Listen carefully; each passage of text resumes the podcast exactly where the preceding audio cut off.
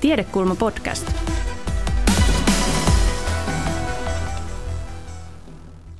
Liisa Rooveder, WWFn pääsihteeri, jonka työmaana on koko planeetta Saimalta Himalajan jäätiköille, Tansanian savanneille, Leif Sulman, luonnontieteellisen keskusmuseon luomuksen johtaja, jonka tavoitteena on mahdollistaa parhaat edellytykset tutkijoille tutkia luonnon monimuotoisuutta ja tietenkin myös kertoa siitä. Ja sitten Eeva Primmer, tutkimusjohtaja Suomen ympäristökeskuksessa. Se toimit ympäristötutkimuksia erilaisten päätöksentekoprosessien välillä. Tutkit niin niitä päätöksiä, jotka sitten vaikuttaa tähän luonnonsuojeluun ja luonnonvarojen alueiden käyttöön. Vastikään ilmestyi tämä tuore uhanalaisarvio, joka ilmestyy noin kerran kymmenessä vuodessa. Ja tämä ilmestyi nyt siis Suomessa ihan pari viikkoa sitten. Ja meillä on ikään kuin nyt käytettävissä tuoreen mahdollinen tieto siitä, miten Suomen eliöillä tällä hetkellä menee. Te olette varmaan tutustunut siihen, mikä on semmoinen päällimmäinen tuntemus. Tuliko yllätyksiä, onko jotain lajeja, joita te olette erityisesti seurannut tai jotain ryhmiä? Liisa? Joo, no ei sillä tavalla yllätyksiä, että ehkä se oli semmoinen niin masentava toteamus äh, jälleen kerran ja vaan niin kuin tiivistää sitä työtä, mitä pitää tehdä. Eli että kun 2010 jo luonnon monimuotoisuuden heikkeneminen piti pysähtyä ja saada pysäytettyä, ja nyt on uusi tavoite on 2020 ja ollaan tässä vaiheessa, että edelleenkin niin luonnon monimuotoisuus heikkenee, niin pitää tehdä tosi paljon töitä. Mutta sitten joku ihan konkreettinen esimerkki, mikä niinku havahduttaa ehkä meitä kaikkia, on esimerkiksi hömötiainen. Me varmaan kaikki tunnetaan täällä hömötiainen, se meidän takapihojen ja metsämökkien lintu. Se on uhanalainen. Ajatelkaa, se tavallinen, mm. meille hyvin tuttu arvokas lintu.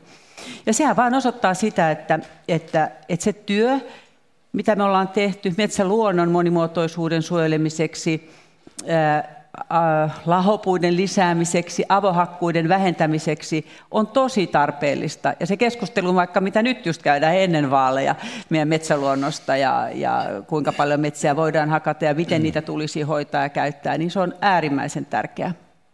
Niin linnuilla meni vähän heikosti meni. uuden arvion mukaan. Mitäs Leif, mitä tuntemuksia?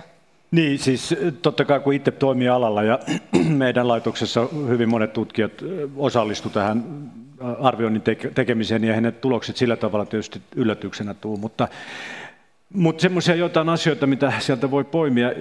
Tämä Hämötieno on hyvä, hyvä esimerkki siitä, kun, kun se on nimenomaan meidän omista toimista johtuva. Mm. Siis se on paikkalintu, suomalainen lintu. Me ei voida niin syyttää sitä, että muuttomatkalla se syödään tai, tai että niin kuin muutto, tai talvehtimisalueiden olosuhteet jotenkin pienentäisi kantaa. Yksi sellainen asia, mikä mulla kyllä niin kuin, ö, kolahti, no siis ensinnäkin tietysti se yleis, yleiskuva, että kun meillä on ollut selkeä tavoite maassa pysäyttää luonnon monimuotoisuuden väheneminen niin vuoteen 2020 mennessä, niin onhan se aika traagista, että, että tällä viimeisellä kymmenen vuoden seurantajaksolla se on päinvastoin huonontunut. Hmm. E, eli, eli kyllä se on selvä niin kuin osoitus siitä, että, että me ei ole panostettu sen tavoitteen saavuttamiseen tarpeeksi. Mutta sitten toinen asia, mikä mä vielä haluaisin siitä ottaa, oli se, että kymmenen vuotta sitten ilmastonmuutoksen aiheuttama uhka ei oikeastaan näkynyt uhanalaisuusarvioinnissa. Nyt se oli hyvin vahvasti mukana. Ja erityisesti niin kuin tunturipaljakoiden lajisto, lajisto on nyt selkeästi uhanalaistunut. Ja, ja siinä kuitenkin ilmaston lämpeneminen on, on yksi merkittävimpiä tekijöitä. Et se on tietysti Äh, ei, ei, ei tosiaankaan valitettavasti yllätys, mutta että aika kammottavan konkreettista, koska, koska me ollaan kuitenkin tämän ilmaston lämpenemisen vasta niin kuin alkuvaiheessa nyt, vaikka me saataisiin päästöt kuriin. Mitäs Eeva?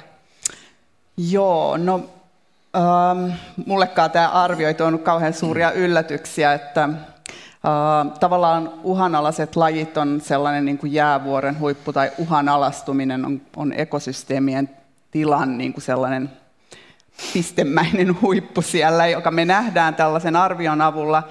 Tuossa viime vuoden puolella tuli luontotyyppien uhanalaisuusarviointi ja sen, sen viestit on hirveän samanlaiset kuin tänne. jos me tarkastellaan näitä kokonaisuuksia, niin kuin ekosysteemejä, niin meillä on, meillä on selkeä ymmärrys siitä, että mitkä trendit aiheuttaa uhanalaistumista ja, ja missä se uhanalaistuminen tapahtuu.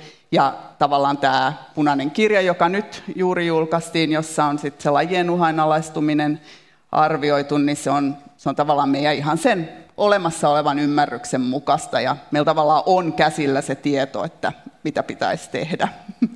Mutta siis tämä tuore uhanalaisarvio on siis maailman parhaita. Varmasti Suomessa on huippututkijoita ja huippuharrastajia, jotka on tehnyt tätä kartoitustyötä.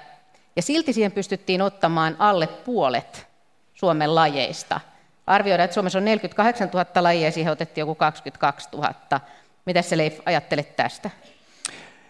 No tavallaan kahta, kahta tarinaa se kertoo. Siis, kun tietää, minkälaisia nämä arviot on muissa maissa, niin se tosiaan kertoo tarinaa siitä, että meillä luonto tunnetaan melkeinpä parhaiten maailmassa. Ja, ja että se on tietysti myönteinen asia, samalla sitten tietysti se on vain puolet, että, että onko se lasi nyt sitten puoliksi täynnä vai puoliksi tyhjä. Mm. No ainakin se kertoo siis siitä, että, että mä oikeastaan jo monen vuoden ajan, kun nyt alalla toimin, niin, niin kysynyt välillä itsekseni ja välillä oikeastaan ihan julkisestikin sen kysymyksen, että mistä johtuu se, että me ollaan valmiita satsaamaan siis satoja miljoonia, jopa miljardeja euroja vuosittain hypoteettisen, kuvitellun elämän etsimiseen ulkoavaruudesta, mutta silti me siitä laitetaan vain promilleja meidän oman planeetan elämän tutkimiseen. Et se, on, se on mielenkiintoinen paradoksi, että me voitaisiin varmaan keskustella pidempäänkin siitä, että mistä ihmistä tämä johtuu, mutta kyllä mä haluaisin niin nähdä, että se melkein kääntyisi päinvastoin, että se panostus nyt olisi ensisijaisesti, me tunnettu, me tiedetään, että elämä on täällä, niin se pitäisi kartottaa ja, ja tutkia. Ja, ja, ja okei, olla vaatimattomia, ei nyt laiteta miljardia vuodessa, mutta jos vaikka sata miljoonaa saisi. Liisa. Mä olin ihan samaa kommentoimassa tuosta, että on äärettömän tärkeää, että sitä tutkimusta ja selvitystä tehdään, mutta mua kyllä henkilökohtaisesti huolestuttaa sen tulevaisuus. Että eihän tuota punaista kirjaa tehdä sen kirjan itsensä vuoksi, vaan sen vuoksi, että se sitten ohjaisi päätöksentekoa, mitä nyt viimeisen kymmenen vuoden aikana se ei ole tehnyt, mutta nyt toivotaan, että tulevan hallituksen aikana sitten tulee tekemään. Mutta esimerkiksi siellä on paljon vapaaehtoistyötä. Millä me taataan se, että meillä on jatkossakin näitä vapaaehtoisia tekemässä sitä, tai sitten sitä rahoitusta, joka on todellakin niin kuin promille monesta muusta rahoituksesta, mihin me laitetaan euroja sinne tänne. Kun ajatellaan, että tässä on kuitenkin meidän elämästä kyse.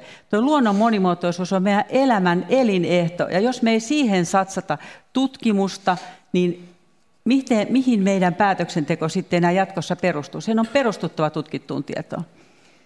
Leif, teillä museossa on on valtava määrä näytteitä. Siellä on valtava määrä sitä tietoa, joka tutkijat on aikaisemmin jo ennen meitä kaikkia keränneet, vieneet sitä tutkimuksen viestikapulaa eteenpäin. Sitten sieltä löytyy myös näitä esimerkkejä aika hurjista sukupuuttotarinoista. Sieltä löytyy esimerkiksi muuttokyyhky, joka oli aikanaan hämmästyttävää kyllä maailman runsaslukuisin lintulaji. Parvet oli kuulemma 500 kilometriä pitkiä hurjimmillaan ja niin kävi kuitenkin, että se kuoli sukupuuttoon. Ja sitten sieltä löytyy tämä Stellerin merilehmän luuranko myöskin. Tämäkin on eräänlainen sukupuuttotarina. Kyllä, näin on. Nämä voi kertoa just tällaisia yksittäisiä tarinoita siitä, miten sukupuuttoon ajaudutaan. Ja, ja on tietysti hyvä huomata, nyt kun me puhutaan kuudennesta sukupuuttoalosta, niin sehän ei ole alkanut tänään tai eilen, vaan vaan oikeastaan reilut 10 000 vuotta sitten. Silti geologisessa mittakaavassa se on tietysti häviävän lyhyt ajanjakso. Ja e, tämä Stellerin merilehmä on, on niin kuin hyvä esimerkki siitä, miten ihminen vaikuttaa ympäristöönsä. Se löydettiin, tai tietysti se oli lähinnä siis, että länsimaailma löysi sen. Toki paikallisia ihmisiä varmasti oli ollut näillä alueilla ja tuntenut sen lajin aikaisemminkin, mutta se niin kuin lähes välittömästi metsästettiin sukupuuttoon. Meillä itse asiassa tämä luuranko, mikä meillä luomuksessa on, se tuo kuva meidän näyttelystä ja, ja se on siis siellä yleisön nähtävillä, niin tämä on yksi mahdollisesti ainoastaan kolmesta täydellisestä Stellerimerilehmän luurangosta, mitä on säilynyt maailman museoissa. Ja se löydettiin huomattavan paljon tämän sukupuuton jälkeen. Se oli rantahiekkaan hautautunut luuranko, joka kaivettiin sieltä ylös ja, ja tota, lähdettiin Helsingin yliopistoon ja liitettiin myöhemmin sitten kansalliskokoelmiin. Mutta, mutta tosiaan tämä, meillä on noin 13,5 miljoonaa näytettä. Ja, ja tämä, mitä, mitä Pasi tuossa äsken esittelin näitä tutkimustuloksia siitä, miten näitä kokoelmia voidaan käyttää niin kuin, ää, lajien harvinaistumisen dokumentoimiseen. On, se on tietysti paljon merkittävämpää vielä kuin nämä yksittäiset tarinat, mutta nämä on tietysti taas valistuksen kannalta hyvin, hyvin niin kuin kuvaavia esimerkkejä. Niin sukupuuttotarinoita, tiedetään näitä muita, mm. Muutamia tarinoita, ja paljon niistä tarinoista, niistä sukupuutoista, mitä tapahtuu nyt tai mitä on tapahtunut aikojen kuluessa, niin niistä me ei tiedetä oikeastaan mitään. Tässä on kaavio, joka näyttää vähän sitä, että tämä on siis todella nyt arvioidaan, että eletään kuudetta sukupuuttoa. Niitä on ollut siis viisi aikaisemmin. Niin, näitä tämmöisiä oikein rajuja on, on viisi, niitä on ollut pienempiä, niin kuin tuossakin käyrässä näkyy, niin useita et, et on ollut kausia, jolloin sukupuuttoja on huomattavan paljon enemmän kuin mitä, mitä keskimäärin, keskimääräinen sukupuuttovauhti on. Ja, ja, ja tosiaan nämä on, on tietysti erittäin syvässä geologisessa historiassa ja niiden, niiden dokumentoiminen sen, sen takia perustuu aivan erilaisiin menetelmiin kuin mitä tämän tämänhetkisen meneillään olevan sukupuuttoaallon dokumentoiminen on, että, että niistä on tietysti paljon vaikeampi saada niin kuin tarkkaa, tarkkaa kuvaa, ja ne perustuu siis paleontologisiin tutkimuksiin. No mutta minkä takia, jos tämä on kuudes, miksi, miksi tämä on erilainen kuin nämä muut? Miksi meidän pitää nyt olla huolissaan? Niin, Joskus kun näissä keskusteluissa on, on mukana, niin, niin, tai yleensä aina kun näissä keskusteluissa on mukana, niin ennen pitkää tulee semmoinen kommentti, että, että ei tällä ole mitään väliä, että eihän luonto kuole, että kyllä luonto on aina selvinnyt näistä. Ja näin, tämä on täysin totta. En ole lainkaan huolissani siitä, että, että elämä olisi maapallolta häviämässä. Mutta nämä aikaisemmat on tapahtunut silloin, kun meitä ihmisiä ei vielä ollut. Ja tämä nykyinen koskettaa meidän elinehtoja. Eli siis tämähän on merkityksellistä ei, ei sen takia, että jotenkin elämä olisi katoamassa, vaan sen takia, että meidän elämän edellytykset on häviämässä. Mm. Liisa Roveder, WWFin Living Planet-raportti kertoi, ja miten se nyt tarkasti pitikään sanoa, että maailman selkärankaisista 60 prosenttia siis siitä määrästä on vähentynyt, mm. on, on hävinnyt vai näinkö? Kyllä. 60 prosenttia vähentynyt. Se on meidän viimeisin raportti, joka julkaistiin tuossa syksyllä ja, ja se kuvaa sitä, että selkärankaisten eläinten lukumäärä keskimäärin on maapallolla vähentynyt noin runsaasti 40 vuodessa, niin 60 prosenttia. Ja sitten jos vielä katsottaisiin erikseen, niin makean niin kuin tavallaan veden ekosysteemien selkärankaisia, eli jokia, järviä, kosteikkoja, niin niiden selkärankaisten määrä on vähentynyt 80 prosenttia viimeisten runsaan 40 vuoden aikana. Niin tämä konkretisoi sitä, että mitä nyt on oikeasti tapahtumassa. Ja tota, niin tosiaankin 2020 mennessähän se monimuotoisuuden heikkeinen pitäisi, piti pysähtyä, mutta, mutta tota, niin siihen ei tulla pääsemään, mutta me ollaan kirjoitettu tuohon tuo toimimme, koska se tarkoittaa, että nyt on aidosti viimeinen hetki siihen, että me saadaan vielä luonnon monimuotoisuuden heikkeminen pysäytettyä. Ja tosiaan, niin kuin Leif sanoi, ilmastonmuutos ja monimuotoisuus linkittyy toisiinsa, että toista ei saa ratkaistua ilman toista. Ja tässä on toinen, toinen kuva teiltä, joka on kanssa aika hurjan näköinen kuva, jossa tämä villieläinten osuus meidän maapallon nisäkkäiden massasta on aika häviävän pieni. Joo, toi kuvaa niin kuin nisäkkäiden massaa ja todellakin niin tuotantoeläimet, siis lehmät ja, ja tota, porsaat ynnä muut, niin painaa noin 14 kertaa enemmän kuin villieläimet tällä hetkellä. Ne ajatellaan nyt sitä niin, että jotain on pielessä, kun kun tota, niin nämä tuotantoeläimet ovat vallanneet tämän meidän planeettamme. Ja itse asiassa niitä monimuotoisuuden heikkenemisen yksi keskeinen syy onkin, ja mihin me jokainen ihminenkin voidaan vaikuttaa, ja miksi tuo juuri liittyy tuohon Earth Houriin, joka tuossa on pari viikon kuluttua, niin on tämä, mitä meillä on ruokalautasella. Eli lihan kuluttaminenhan on hyvin niin kuin ympäristölle rasittavaa sitä kautta, että, että se vaatii niin viljelypinta-alaa tai sitten esimerkiksi niin nauta niin laidunpinta-alaa. Ja sitä kautta sitten tietysti meillä on vähemmän sitä metsäluontoa mahdollisuutta säilyttää. No miten siis, onko teille tullut yllätyksenä tämä, että tilanne on näinkin hurja monella tavalla? Että nämä monet hälytyks, hälytysmerkit sanoo samaa ja nyt viimeksi nämä uutiset näistä hyönteisistä, niin mm. milloin te olette tajunnut, että, että, oho, että tässä mennään aika hurjaa vauhtia? No kyllä, kyllä se sikäli on, on niin kuin yllätys, että tavallaan niin kuin, kun seuraa tutkimusta, niin, niin huomaa, että niin kuin melkeinpä päivittäin tulee niin kuin uusia tutkimustuloksia siitä, jotka niin korostaa just tätä häviämisen, tätä muutoksen nopeutta ja, ja rajuutta. Ja se tavallaan se ei niin kuin lakkaa hämmästyttämästä ja kauhistutamastakin, että, että, että, että se tosiaankin, niin tuntuu siltä, että me tavallaan juostaan koko ajan niin kuin vähän jäljessä, että me saadaan lisää tietoa ja, ja, ja, ja, siinä vaiheessa, kun se tutkimus on, siinä aikana, kun se tutkimus on tehty, niin me ollaan jo varmasti ehditty huonontamaan tilannetta entisestään. Et, et kyllä tämä tällä tavalla on, mutta mut se on kiva, kun Liisa näytti ton, ton diagrammin, koska kun yritetään etsiä niitä niin kuin toivonkipinöitä, niin tämähän on siis aika helppo asia muuttaa. Mm. Ja onneksi on niin kuin, musta niin kuin semmoinen nouseva trendi, että tuohon puututaan. Että lihansyönti alas ja kasvisruoka ylös, niin, niin tuo äskeinen piirakkadiagrammi muuttuu kyllä. Mm. YK luonnon monimuotoisuussopimuksen johtaja Kristiana Pasha Palmer sanoi, että paitsi että tämä luonnon monimuotoisuus on kaikkien kriisien äiti, vaatimattomasti siis, ei näitä tarvitse verrata, mutta ikään kuin vielä isompi kysymys kuin tämä ilmastonmuutos, niin, niin hän sanoi, että, että arvioidaan, että voi olla, että 30 vuoden, että meillä on 30 vuotta aikaa, että jotkut ekosysteemit voi jopa niin kuin romahtaa sitten. Mitä te ajattelette tästä? Niin mä en oikeastaan sanoisi, että luonnon monimuotoisuus on näiden kriisien äiti, vaan kyllä se kriisien äiti on meidän niin kuin ahneus, eli ylikuluttaminen. Ja ylikuluttamisesta johtuu luonnon monimuotoisuuden heikkeneminen ja ilmastonmuutos ja nämä kaikki ongelmat. Mä sinänsä komppaan sua kyllä, mutta, mutta jotenkin nämä on niin äh, herkkiä keskusteluaiheita, että mä, mä etsisin, pyrkisin etsimään aina semmoisia sanoja, jotka ei ei niin kuin syyllistä, koska ihmiset reagoivat hyvin nopeasti kielteisesti mm. niihin. Eli, eli tämä on yksinkertaisesti elämäntapakriisi.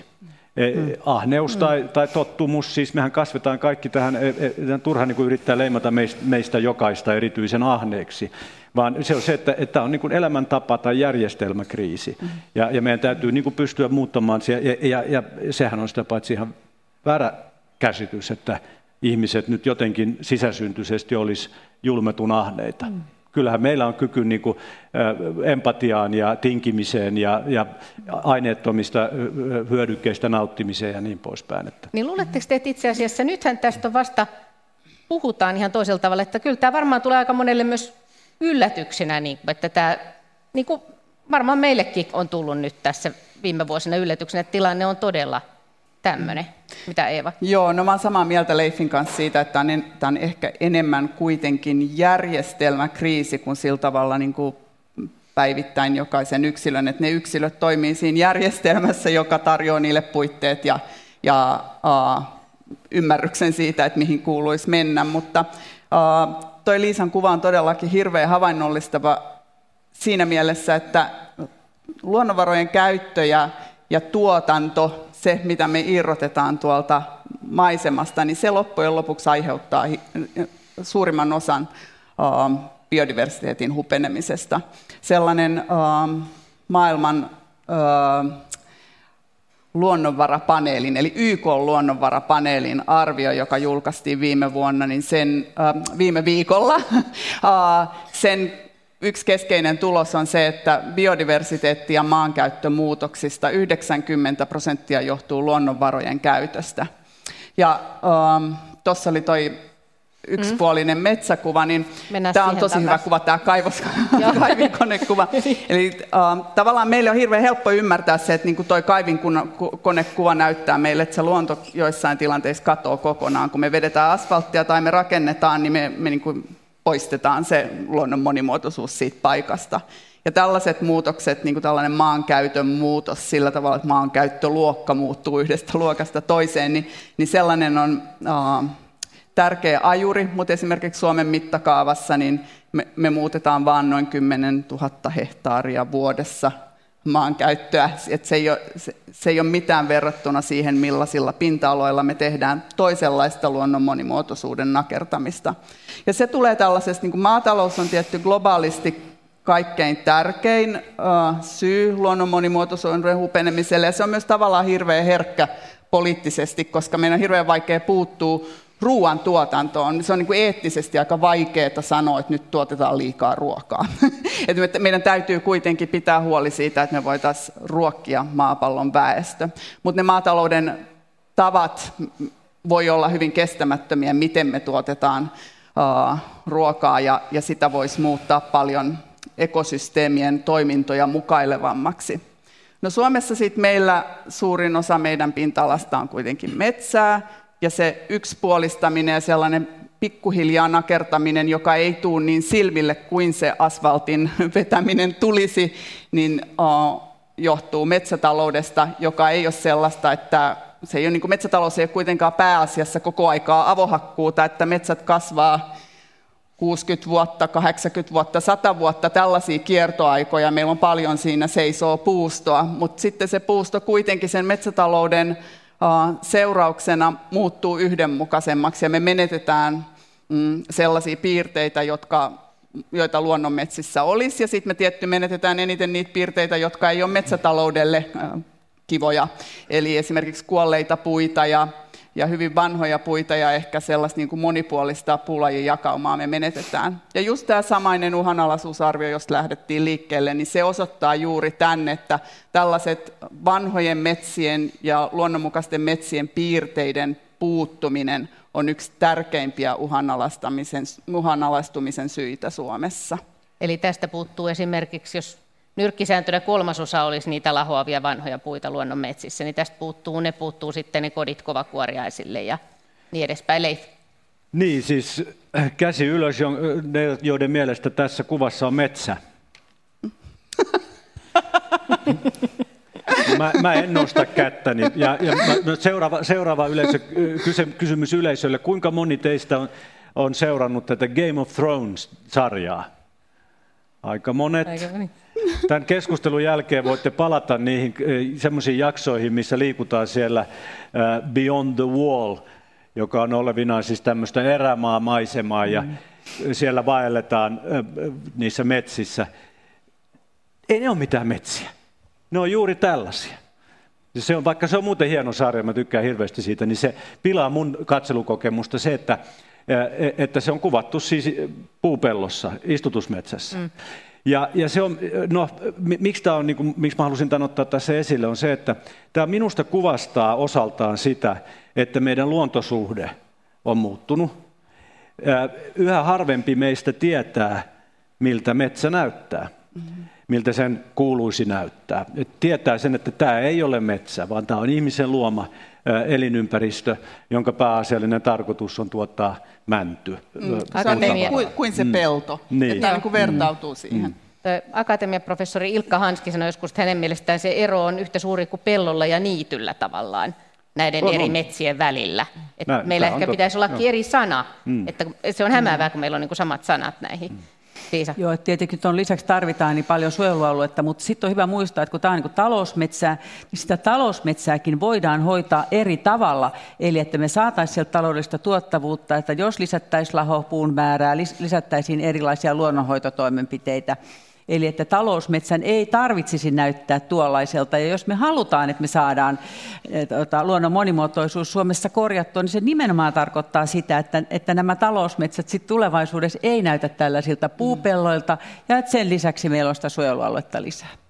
Eeva. Joo, että tämä on siis just oikein, mitä Liisa sanoi, että jollain tavalla, kun meillä on, meillä on hirveän paljon metsää ja meillä on Suomessa hirveän paljon talousmetsää ja, ja tämä on siis kasvupaikkatyypiltäkin tällainen, että on nyt vähän tästä yksipuolista, mutta se on todellakin tietenkin metsätalouden aiheuttamaa toi esimerkiksi toi ikärakenne, joka on noin yksipuolinen, niin se, että meillä on niin paljon sitä talousmetsäpinta-alaa, niin jos me tehdään siellä niin kuin pieniäkin muutoksia, että me jätettäisiin esimerkiksi jokaiselle hakkuu hehtaarille, meillä on Suomessa noin 100 000 hehtaaria päätehakkuuta vuosittain. Jos me jätettäisiin jokaiselle yksikin puu enemmän, yksikin säästöpuu enemmän, niin siinä olisi 100 000 säästöpuuta joka vuosi jätettäisiin uusia. Et me, et tavallaan kaikki parannukset, joita me tehdään näillä todella isoilla pinta-aloilla, kaikki se luonnonmukaistaminen siinä metsätaloudessa, mitä me voidaan tehdä ja mitä me tietysti jatkuvasti aika paljon tehdäänkin, niin se on kaikki kotiin päin ja, ja sitä pitäisi jatkaa.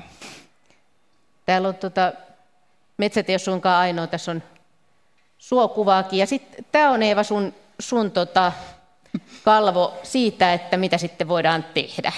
Onko hyviä esimerkkejä monimuotoisuuden lisäämisestä, jotka toimii? Joo, no useinhan me lähdetään liikkeelle siitä, että meidän pitäisi, tehdä, että meidän pitäisi suojella. Meidän pitäisi perustaa suojelualueita. Ja, ja silloin, jos me suojellaan, niin me usein Suomessa suojelualue perustaa lakisääteisesti, niin sitten se on tota, um, tavallaan se suojelualueen perustaminen kieltää tai poistaa mahdollisuuden käyttää sitä aluetta taloudellisesti, ja se on tällaista niin kuin sääntelyä. Ja meillä voi olla sääntelyä myös muunlaista, että me voidaan vaikka esimerkiksi antaa lupia rakentamiselle tai muulle. Ja nämä on niin niitä tapoja, joilla me kontrolloidaan sitä ihmistoimintaa, joka on sitä, joka aiheuttaa sitä painetta sinne luonnon monimuotoisuudelle. Ja, ja tämä on tämä on ehdottomasti tärkein tapa tarttua siihen luonnon monimuotoisuuden hupenemiseen, koska se johtuu ihmistoiminnasta. No sitten meillä on muita tapoja. Meillä on tällä hetkellä on hirveän jotenkin muodikasta Suomessa ja kaikkialla muualla OECD-maissa tai meidän niin kuin tällaisissa vertaismaissa puhua kannustimista ja, ja ajatella jotenkin sellaisten myönteisten motivoivien keinojen kautta, että me, että me vapaaehtoisesti kannustetaan erilaisia toimijoita, y, ihmisiä, mutta myös yrityksiä ja maanomistajia ja, ja jopa niin kuin esimerkiksi vaikka kuntia. Ja annetaan jotain taloudellista porkkanaa sitten, että nämä muuttaisi toimintaansa. Ja meillä on Suomessa hirveän hyvä esimerkki tämä vapaaehtoinen Etelä-Suomen, Etelä-Suomen metsien monimuotoisuusohjelma, Metso-ohjelma, jossa on käytetty tällaisia vapaaehtoisia instrumentteja, ja se on, se on tuonut sellaisen niin kuin myönteisen otteen metsäluonnon suojeluun, ja, ja maanomistajat on ottanut se hirveän hyvin vastaan, niin se on niin kuin tämmöinen myönteinen esimerkki. No sitten näiden kahden tavallaan keppi ja porkkana idiksen väli, väliin ja tueksi tulee paljon sellaisia niin kuin epämääräisempiä, pehmeämpiä tapoja ohjata sitä ihmisten käyttäytymistä tai organisaatioiden käyttäytymistä ja tiedolla ohjaaminen on tosi tärkeää. Meillä on ihan hirveä määrä tietoa, niin kuin tässä just Leif kuvasi, miten paljon meillä on, niin sen kanavoiminen sinne toimintaan ja esimerkiksi maankäytön suunnitteluun tai, tai metsien käytön suunnitteluun tai maatalouden ympäristö toimiin, niin on, on tosi tärkeä tapa ohjata. Ja sitten viimeisenä minulla on tuossa esimerkki tuollainen niin yhteistyö, vuoropuhelu. Niin tämä on kaiken kaikkiaan maailmanlaajuisestikin, ja meillä on Suomessa hyviä esimerkkejä, niin tämä on ehdottomasti tärkein tapa edistää luonnon monimuotoisuuden turvaamista. Että varsinkin sellaisissa tilanteissa, jos meillä talouskäyttö ja sitten se suojelu joutuu jotenkin tällaiseen vastakkainasetteluun ja meille tulee niin konfliktia, niin niiden purkaminen edellyttää ehdottomasti tällaista yhteistoimintaa ja parhaimmillaan yhteistoiminta mahdollistaa sen, että eri toimijat oppii siinä toteuttaessaan ja käydessään ehkä just jotain pieniä kireitäkin tilanteita, niin ne oppii toisiltaan ja oppii lisää siitä, että miten me tämä luonto saadaan hoidettua, mutta ennen kaikkea sitten siinä yhteistoiminnassa niin ne sitoutuu siihen sen asian tekemiseen. No entä no, sitten kuitenkaan rakentamista ei varmaan lopeteta, ihmiset joutuu rakentamaan kaiken näköistä. Sitten on tullut tämä ajatus ekologisesta kompensaatiosta, Joo. että jos joka tapauksessa joudut rakentamaan, niin silloinhan sä vähennät joka tapauksessa sitä monimuotoisuutta koska ainakin sen verran aina, mitä siitä sitten ikään kuin siitä luonnosta otetaan. Miten, miten tämä ajatus toimii? Joo, Eli se on tavallaan nyt tällainen, moni teistä on varmaan kuullut ekologisesta kompensaatiosta, että se jotenkin tässä ehkä viimeisen vuodenkin aikana saanut kauheasti nostetta. Se tarkoittaa sitä, että sellainen toimija, oli se sitten ihminen tai just joku yritys vaikka, joka aiheuttaa luontohaittaa, niin se korvaa sitä luontohaittaa tekemällä jotain luonnon ennallistamista tai kunnostamistekoja tai suojelua jossain muualla. Ja äh, se on nimenomaan tätä haitan aiheuttajan äh, tekemää suojelua. Et me voidaan myös vapaaehtoisesti suojella ihan niin, että me päätetään, että nyt me pistetään tuonne, että ostan pienen palan metsämaata tai laita johonkin säätiöön sen, niin se on myös vapaaehtoista suojelua, mutta se ei ole sillä tavalla kompensaatiota, että se olisi suoraan yhteydessä siihen, että mikä se minun aiheuttama haitta on ja miten se ehkä niin kuin, miten mä punnitsen sitä, että aiheutanko haittaa vai jos aiheutan, niin sitten kompensoin. Eli, eli tavallaan kompensaatio oikeasti on sitä, että se on haitan aiheuttajan uh, maksamaa tai muuten järjestelemää luonnonsuojelua. No sitten se, jos me ajatellaan se näin tiukasti, niin kuin mä tässä nyt kuvasin, niin silloin se tietenkin vaatii tuekseen sääntelyä, se vaatii sellaisen sääntelypohjan, että se pelikenttä on kaikille esimerkiksi yrityksille vasta samanlainen, että niillä on samantapaiset velvoitteet ja se on niille myös uskottava ja, ja sellainen järjestelmä, jota ne, jonka varaan ne voi investointinsa kehittää. Tavallaan se on tällaista porkkana toimintaa siinä mielessä, että sitten se ohjaa taloudellisesti sinne tehokkaimpaan toimintaan. Se vaatii todella paljon tietoa sit sen pohjaksi, että me voitaisiin verrata niitä haittoja, joita aiheutetaan ja niitä hyötyjä, joita tuotetaan. Tämä on niin kuin todella iso tiedollinen haaste ja tietenkin se vaatii sit sitä, että nämä eri toimijat kohtaa toisensa, nämä, jotka aiheuttaa haittoja ja nämä, jotka tuottaisi niitä hyötyjä ja heidän välistä jonkunlaista yhteistoimintaa. Ja on tietenkin alueita, joita ei voida kompensoida jotain tosi arvokkaita alueita, niin mm. sä et voi korvata sitä muualla. Ja Just tietenkin niin kuin, tässä on mm. se myös, että mehän ei, jos oikein tarkaksi mennään, niin mehän ei tunneta edes koko sitä elämää meidän jalkojen alla ja kaikkia niitä pieniä mm. karhukaisia ja kaikkia, mitä siellä viipottaa, mutta siis mm. vaihtoehto sitten, että jos ei korvata mitään, niin... Näin on. Mm. Eli ei, et, tämä ei ole mikään sellainen ekologinen kompensaatio, joka on tosi tärkeä uusi nouseva instrumentti siinä mielessä, että meillä ei julkiset varat riitä siihen, että me maksettaisiin luonnonsuojelusta aina julkisesta budjetista ja sitten annettaisiin yksityisten toimijoiden tuhota tuolla ympäriinsä. Et niin. Se tavallaan tuo ne kaikki yhteiskunnan toimijat mukaan tähän uh, kompensoimaan, mutta sillä tavalla luonnonsuojeluinstrumenttina se ei poista sitä, etteikö me tarvittaisi niitä kohdennettuja suojelutoimia niihin kaikkein uh, uhanalaisimpiin uh, elinympäristöihin ja ja näitä muita instrumentteja. Se ei niin poista sitä, että meillä on näitä muitakin luonnonsuojeluohjauskeinoja. Mutta tämä ei ole vielä käytännössä oikein missään käytössä. No, tämän tapainen on käytössä monissa paikoissa kyllä, ja okay. ka- niissä maissa, joissa, mutta tiettyihin elinympäristötyyppeihin vaan, tai tietynlaiseen rakentamiseen tai maankäytön suunnitteluun. Saksassa tämä on ihan tällainen kuin kaavoituksen osa, ja USAssa on tietyille elinympäristöille, niin kuin kosteikoille, sovellettu tätä. Öö, kaikissa näissä maissa, jos tätä jotenkin käytetään, niin siellä on just tällainen lainsäädäntöpohja, eli se on velvoittavaa se kompensaatio.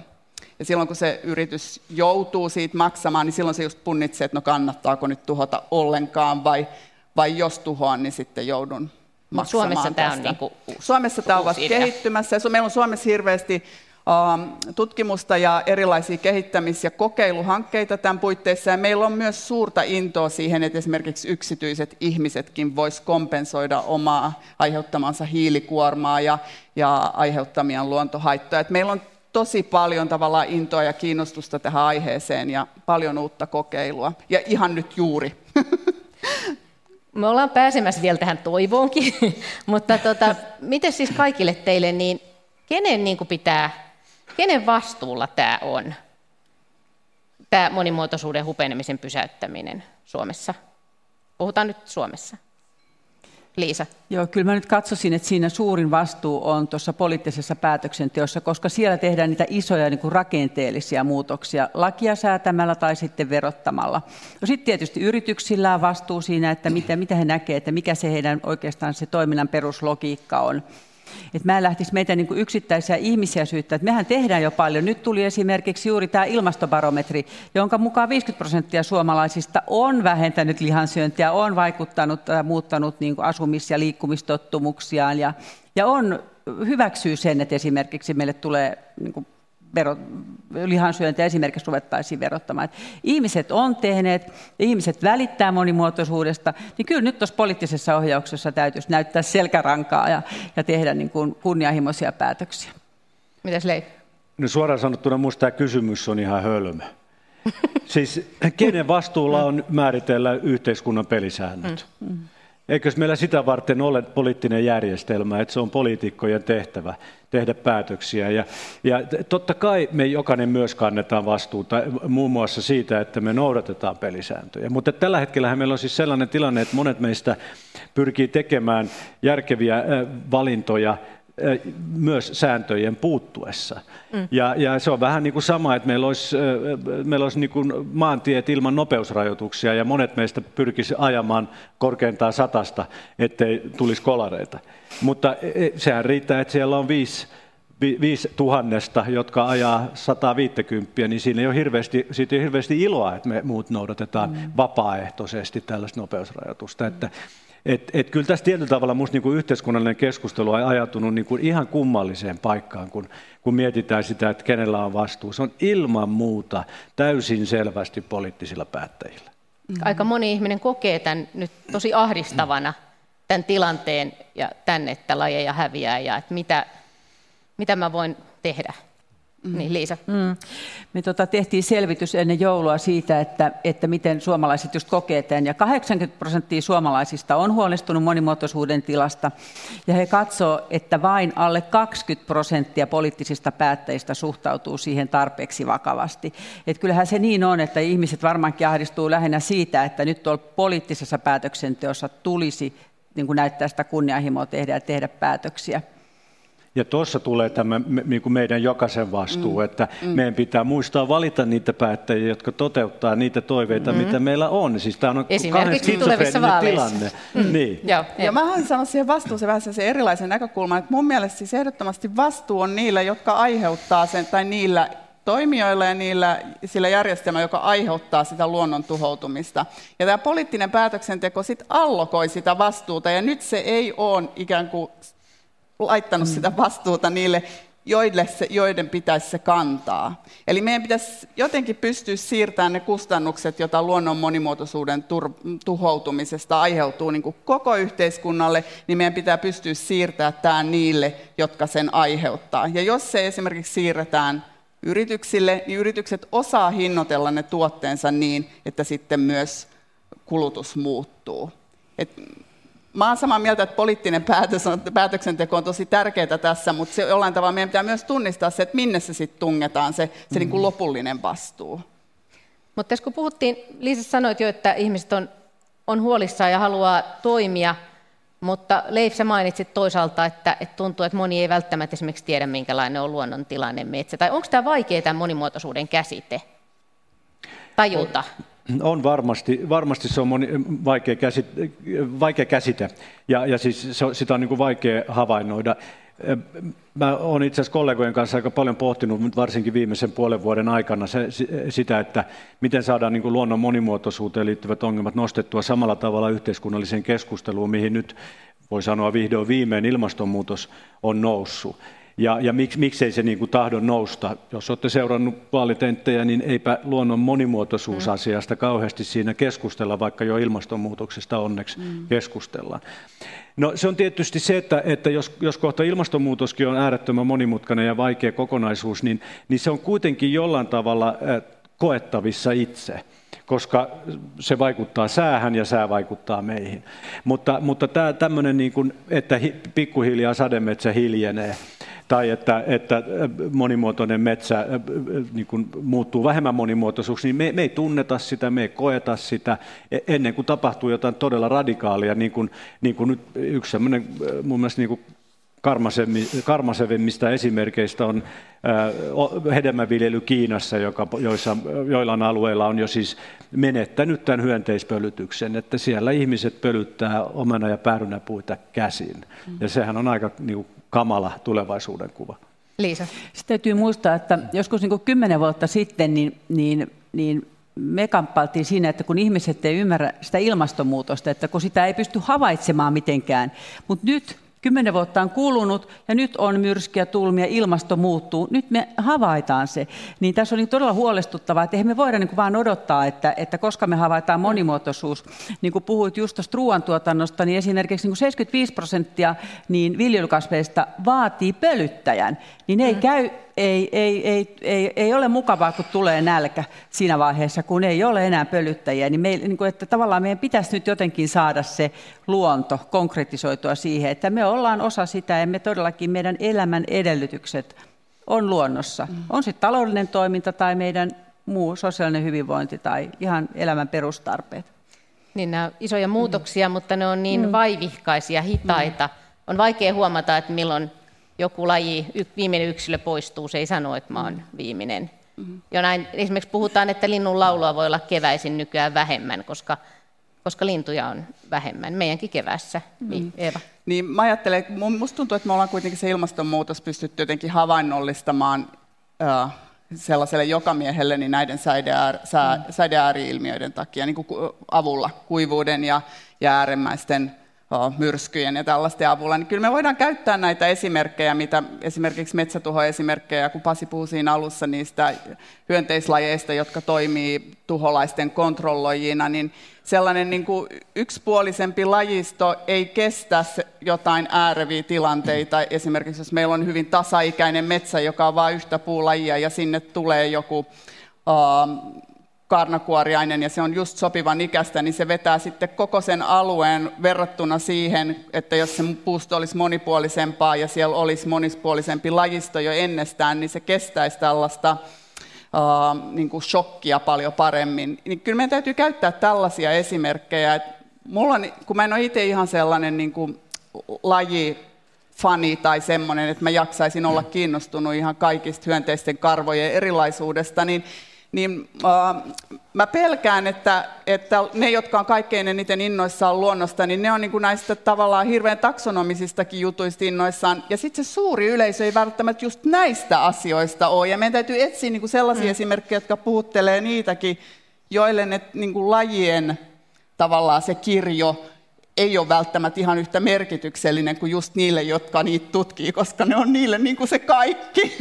Mutta siis pölyttäjät, ihmisten on helppo ymmärtää pölyttäjät. Se on tosi hyvä. Mutta, mutta todellisuudessa luonnon monimuotoisuus, niin sehän on paljon monimutkaisempi kysymys, ja niin kuin on käytetty sitä lentokonevertausta, että kukaan mm. meistä ei tarkkaan tiedä, että Näin jos on. niitä lajeja vähenee, niin mikä on niin kuin se viimeinen niitti, jolloin koneesta lähtee siipi irti, tai mm.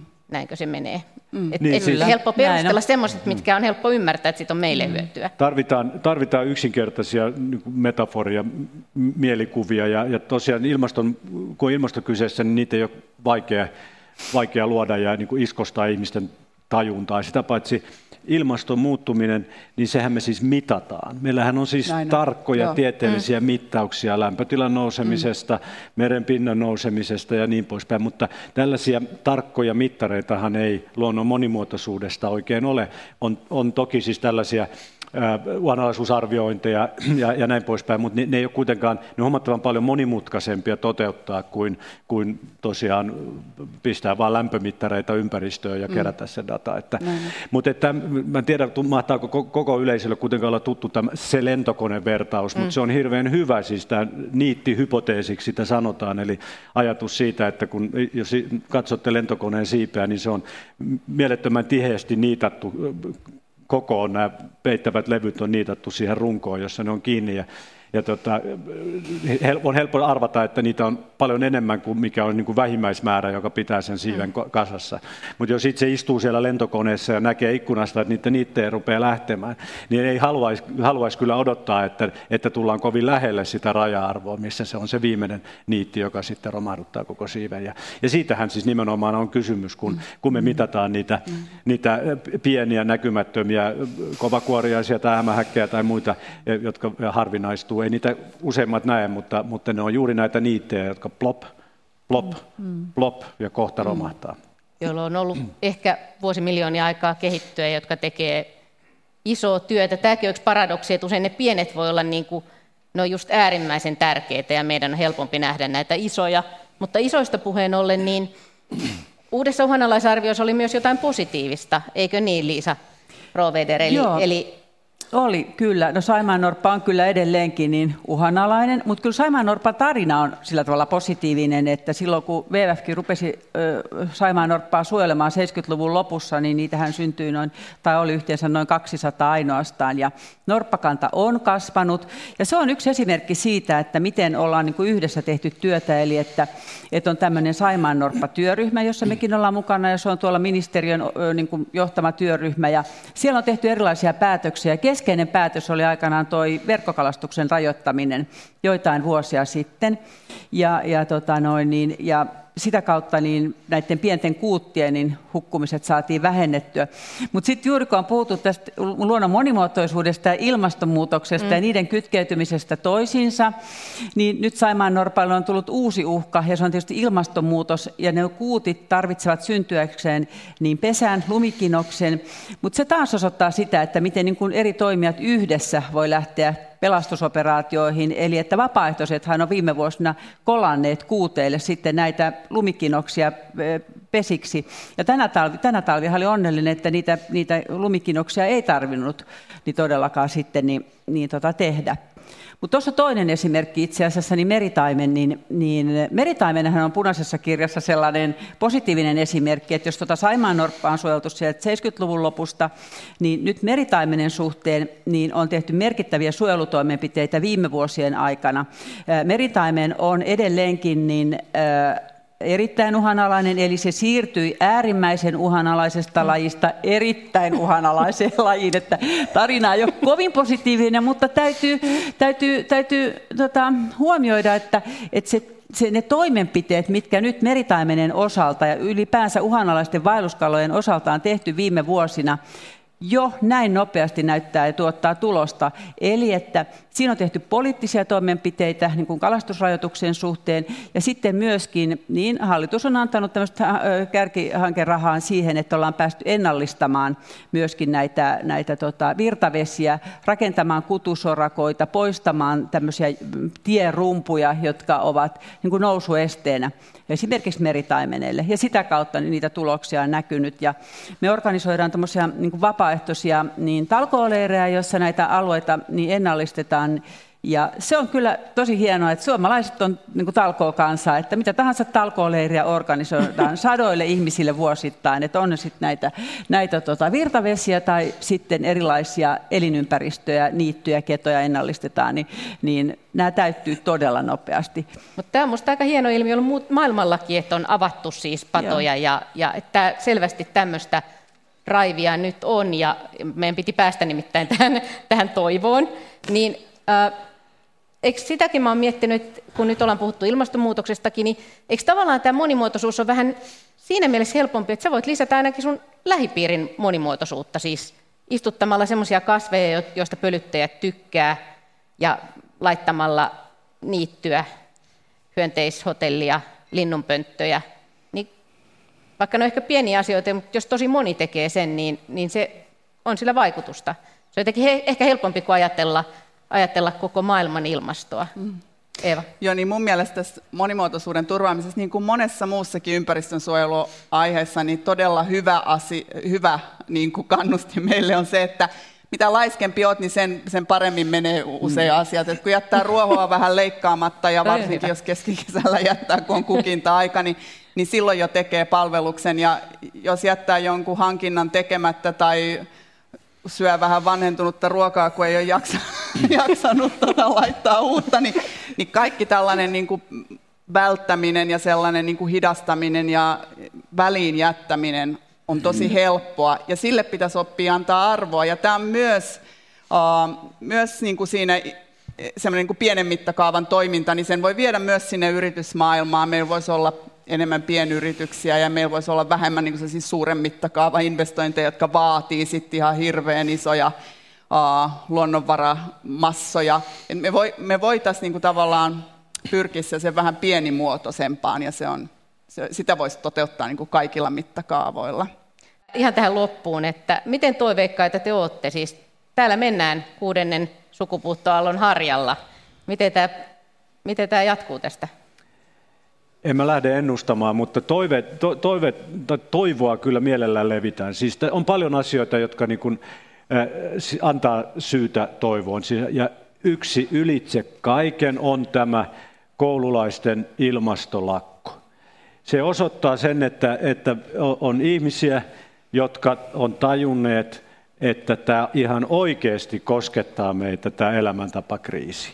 He osaa ajatella, pidemmälle, niin siis meidän nenää pidemmälle, koska he, niin mitä nuorempi ihminen, niin sen varmemmin nämä ongelmat häntä koskettaa, jos muutoksia ei tapahdu. Ja tämä on, tämä on sellainen, mä olen niin yrittänyt mahdollisimman paljon peukuttaa sille, sille asialle. Että se on, se on semmoinen todella toiveikas. Toinen asia, tai toiveita herättävä. Toinen asia on siis se, että vaikka nämä muutokset meidän ympäristössä on mielettömän nopeita ja rajuja, niin ne on oikeastaan alkanut tosi todenteolla vasta, tai niinkin äskettäin kuin vuonna 1950. Mm.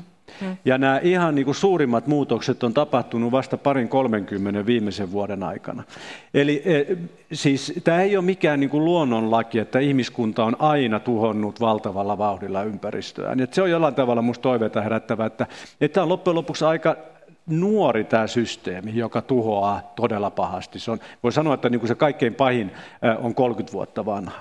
Ja, ja tota, miksei sitä sitten yhtä hyvin voitaisiin yhdessä sukupolvessa muuttaa, jos se kerta yhdessä sukupolvessa luotiin? Mm.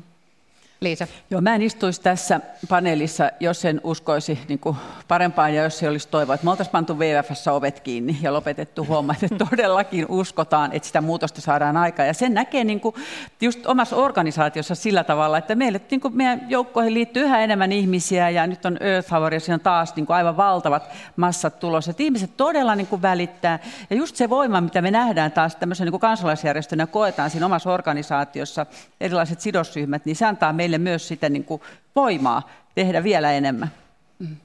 Eeva. Joo, mä haluaisin sanoa, että, että meillä täällä Suomessa erityisvoimavara on se, että tämä on niin pieni, pieni maa ja pieni yhteiskunta ja meillä on jotenkin tällainen lättänä yhteiskunta, että kaikki kohtaa kaikkia, niin se on, se on meille erityisen suuri voimavara, että me voidaan oikeasti käydä vuoropuhelua teollisuuden kanssa ja kansalaisjärjestöt voi saada, saavuttaa ihan mielettömän, niin kuin päästä pitkälle siinä. Me ollaan niiden poliitikkojen kanssa vuoropuhelussa ja meidän lapsetkin tavoittaa ne poliitikot. Ja, et mun mielestä meidän pitää tämä huomata. Ja meillä on paljon sellaista hyvää vapaaehtoistoimintaa, jos me sitä kritisoidaan, että ette te, tota nyt tee kunnolla, niin, niin me voidaan jatkaa siitä sitä vuoropuhelua. Ja tämän, niin kuin, mä, niin kuin pistäisin paljon toivoa tähän suomalaiseen yhteiskuntaan. Että asiat voi muuttua nopeasti toisenkin suuntaan. Ja onneksi luonto on myös sellainen, että sekin reagoi ja joustaa.